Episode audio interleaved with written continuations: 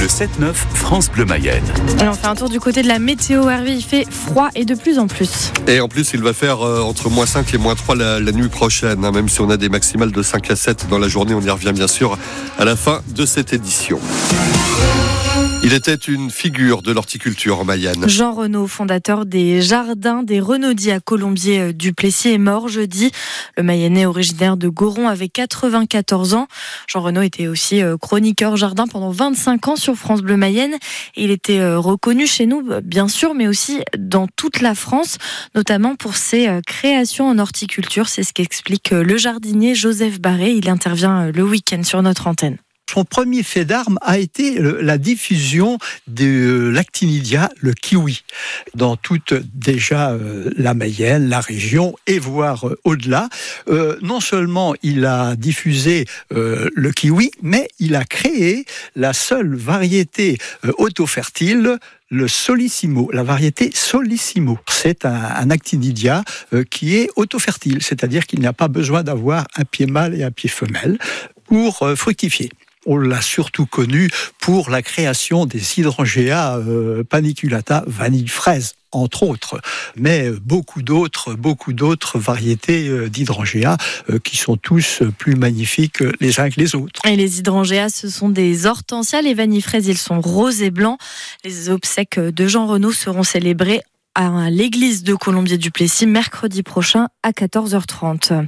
Un accident entre deux voitures, dont une sans permis et un cycliste, hier en début d'après-midi à Mésanger, près d'Evron.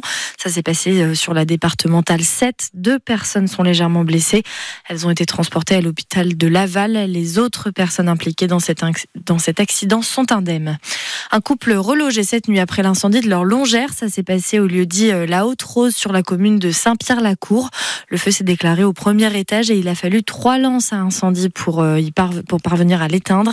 Il n'y a pas de blessés. Le couple qui habite la maison a été relogé. Quatre nouvelles règles pour les pêcheurs amateurs en Mayenne. Et une nouvelle réserve en aval du barrage de Saint-Frimbault pour préserver le cendre ou encore un parcours de remise à l'eau obligatoire de tout poisson capturé euh, du barrage de Mayenne jusqu'au barrage de Saint-Baudel. Les détails de ces mesures sont à lire sur francebleu.fr. Le gouvernement fait un geste pour les ostréiculteurs. Le secrétaire d'État chargé de la mer Hervé Berville promet que le gouvernement apportera un soutien financier à chaque entreprise touchée par les interdictions de pêche et de vente d'huîtres Interdiction à cause des intoxications au norovirus. Et rien que sur le bassin d'Arcachon, par exemple, les pertes de chiffre d'affaires de professionnels sont estimées à 7 millions d'euros. Le stade de Valois se déplace à Dieppe cet après-midi. Pour les 32e de finale de la Coupe de France de football, les Tango 4e de Ligue 2 affrontent donc les Normands, équipe de National 3. Dieppe qui a remporté 6 matchs et éliminé 3 équipes pour en arriver là.